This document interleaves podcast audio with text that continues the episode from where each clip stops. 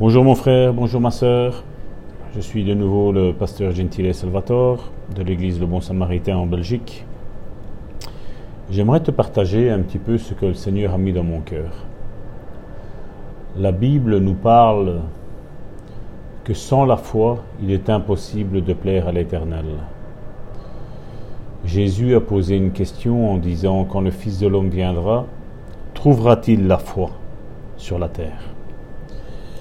Et il est vrai qu'aujourd'hui nous avons d'innombrables prédications, enseignements au niveau de la foi, mais j'aimerais euh, parler sur un aspect de la foi qui est bien entendu biblique, mais qui relate de, de quelque chose d'un petit peu spécial. Et pour ce faire, nous allons regarder dans le livre de Nombres, au chapitre 11, du verset 26 au verset 34. C'est un passage qui est fort connu, mais ce message, aujourd'hui, t'est donné, nous est, donné pour booster notre foi. Euh, il est vrai, comme je dis, euh, et ce n'est pas pour critiquer, euh, aujourd'hui beaucoup de personnes prêchent sur la foi. Et comme je le disais hier, on peut prêcher une chose et ne pas la vivre. Mais ce que je, ce que je veux vous, vous prêcher, c'est quelque chose que je vis dans ma vie. J'aimerais vous prêcher vraiment cette foi simple, où il est dit quelque chose et on la croit, point. On ne discute pas. Comme je le dis bien souvent à l'Église, la foi, ce n'est pas seulement croire. Parce que nous savons, les, les démons croient, mais ils ne sont pas sauvés. La foi, c'est vraiment avoir cette confiance en Dieu et comprendre cette fidélité de Dieu, que quand il dit, la chose arrive.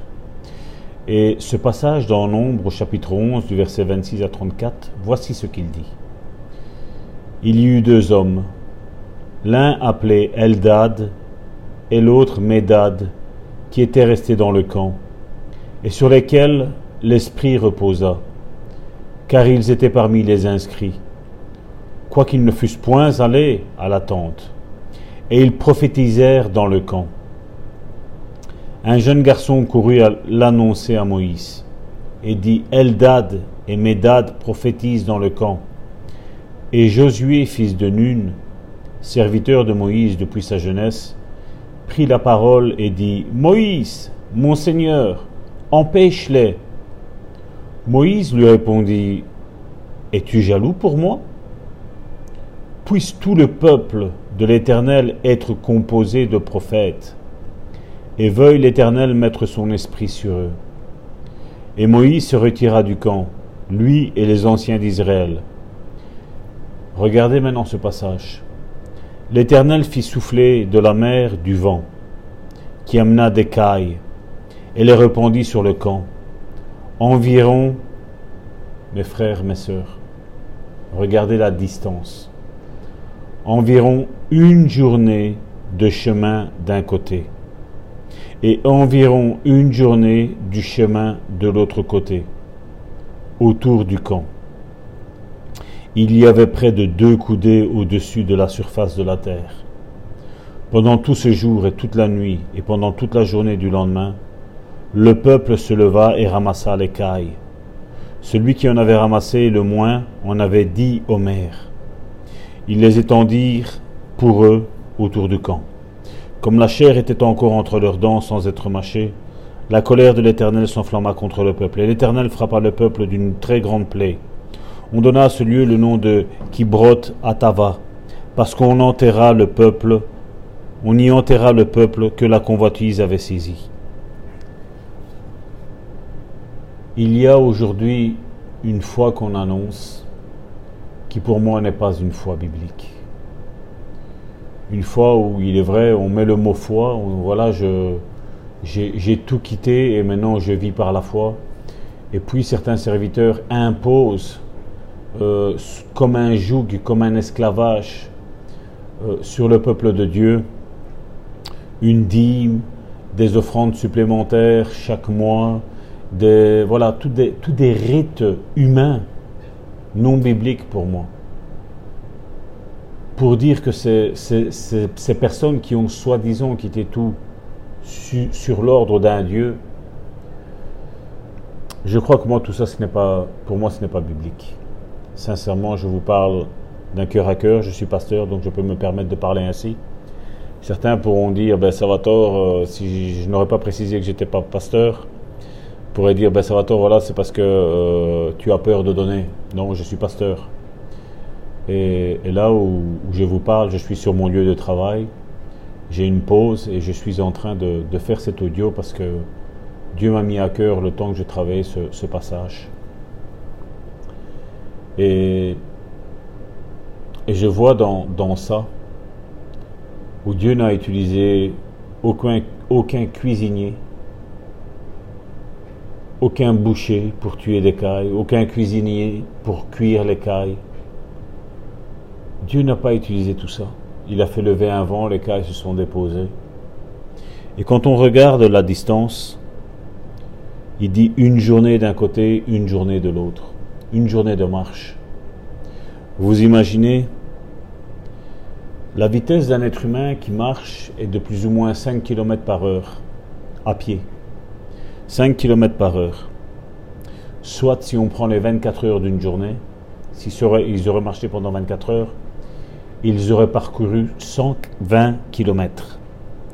Nous allons retirer quand même 8 heures de sommeil parce que je ne veux pas exagérer. Mais la Bible nous parle, si on retire ces 8 heures de sommeil, de plus ou moins 80 mètres de l'arche, 80 km de l'arche, sur 80 km de long. Et la Bible nous parle sur deux coudées de haut. La coudée, il faut savoir, certains disent que ça fait un mètre, mais j'ai regardé un petit peu dans les, dans les différentes mesures. La Bible nous parle que c'est 44 cm une coudée. Donc, vous imaginez 88 cm de haut, sur 80 km de long, 80 km de large, il n'y avait que des cailles. Dieu a, a fait souffler ce vent et a déposé des cailles. Personne n'a pourvu à ça, excepté Dieu. Dieu qui a la compassion pour son peuple. Et on voit que son peuple s'est quand même détourné je ne sais pas, vous ou moi, si nous verrions ça.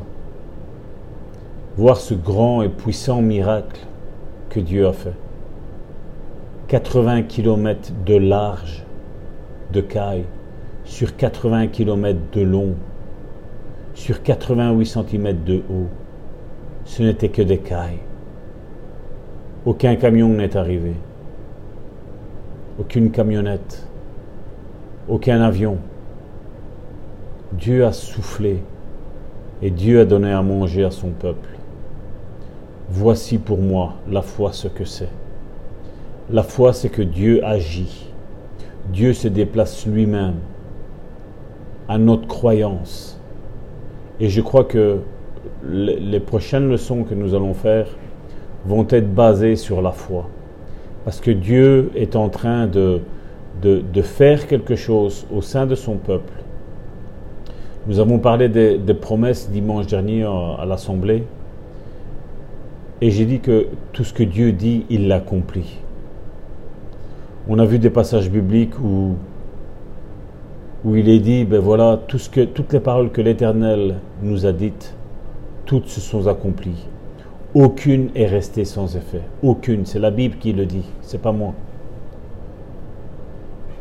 Aujourd'hui, il est facile d'avoir la foi sur le dos des autres.